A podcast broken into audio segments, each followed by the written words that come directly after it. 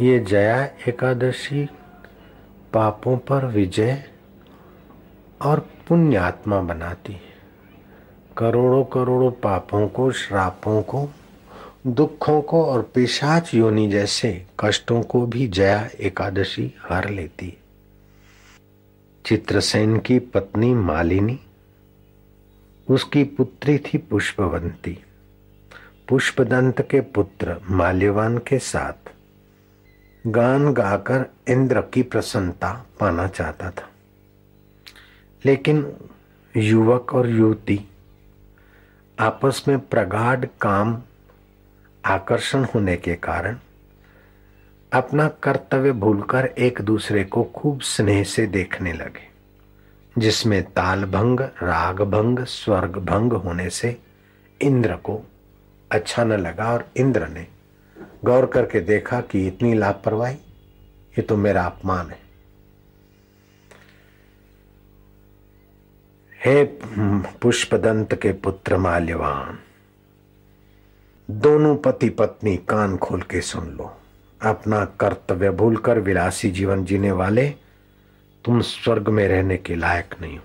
जाओ, तुम्हारा अधा पतन हो और पिशाच योनि को प्राप्त हो गए। इंद्र के कोप श्राप से उनका पतन हुआ। श्री कृष्ण कहते, अपनी पिशाच योनि से दुखी हिमालय की कंदराओं में भटकने लगे। भटकते भटकते कुछ वर्षों के बाद कोई पुण्याई का प्रभाव उनके चित्त में हुआ।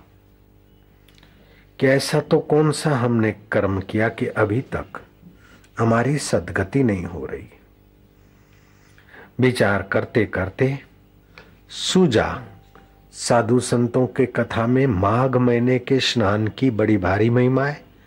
ऐसे ही माघ मास की जया एकादशी का व्रत करने से मनुष्य पिशाच योनि को प्राप्त नहीं होता। माघ मास की जया एकादशी का उपवास करने से अग्नि अग्निष्टम यज्ञ के फल की प्राप्ति होती है। और करोड़ों करोड़ों पाप निवृत्त हो जाते तप से, दान से, होम से, हवन से जो फल होते हैं, एकादशी के व्रत से व्यक्ति प्राप्त करके अपनी सदगति कर सकता है। दोनों पति पत्नी ने निर्णय किया और सुबह भगवान नारायण का स्मरण करके प्रभु पापनाशिनी भक्ति दायनी सदगति दायनी एकादशी का व्रत हम करेंगे, मौन रहेंगे, काम बेकार से एक दूसरे की और आँख उठाकर देखेंगे भी नहीं। आज हम पाप नाशिनी पुण्यदायिनी, एकादशी का व्रत कर। श्री कृष्ण कहते, युधिष्ठर दिन भर उन्होंने कुछ खाया नहीं। न कोई अन्य चेष्टा की। शांत स्वभाव के। देव की मूर्ति को देखना, देव का स्मरण करना, देव की शांति में, जप में डूबे रहना।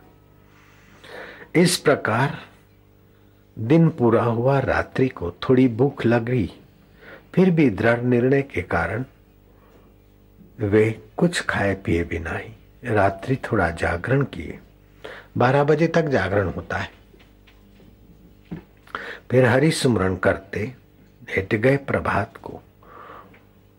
उन्होंने स्नान आदि करके सूर्य नारायण को अर्घ्य दिया भगवान पूजन करके एकादशी का व्रत छोड़ा। धर्मराज युधिष्ठर उस व्रत मात्र से उनके इस पेशाचत्व की मुक्ति हुई और देखते ही देखते वे पूर्ववत शोभायमान होने लगे। कथा कहती है कि देवराज इंद्र के समक्ष उपस्थित हुए। तब इंद्र विस्मय में पड़ गए कि तुमको तो पिशाच होने का श्राप दिया था। पिशाच चुनी में तुम भटकते, इधर कैसे पहुँच गए पूर्ववत होकर, पहले जैसे होकर। तब उन्होंने बताया कि पापों का शमन और पिशाच योनि का शमन करने वाली जया एकादशी का व्रत भगवान के नाम का जप और संत के सत्संग से ये बात हमने सुनकर उसका फ़ायदा उठाया। तब इंद्र ने कहा, साधो साधो, जो भगवान का भक्त है और व्रत उपवास रखता और संतों का संग करता है, वो तो मेरा पूजनीय हो जाता है। मैं तुम्हारा स्वागत करता हूँ और तुम स्वर्ग का अमृत पान करो। माल्यवान और पुष्पवंती, तुम्हारे को श्राप तो मैंने दिया, लेकिन तुमने जो सत्संग किया, व्रत रखा, उसके प्रभाव से तुम पूर्ववत हो गए हो। तुम्हारी और मेरी ये वार्ता जो सुनेंगे, वे मनुष्य लोक में कितने भी पापी, तापी, अपराधी वृत्ति के लोग होंगे। फिर भी सत्संग सुनेंगे, व्रत रखेंगे, भगवान नारायण का ध्यान करेंगे तो वे भी विनिर्मुक्त होकर स्वर्ग के अधिकारी हो जाएँगे।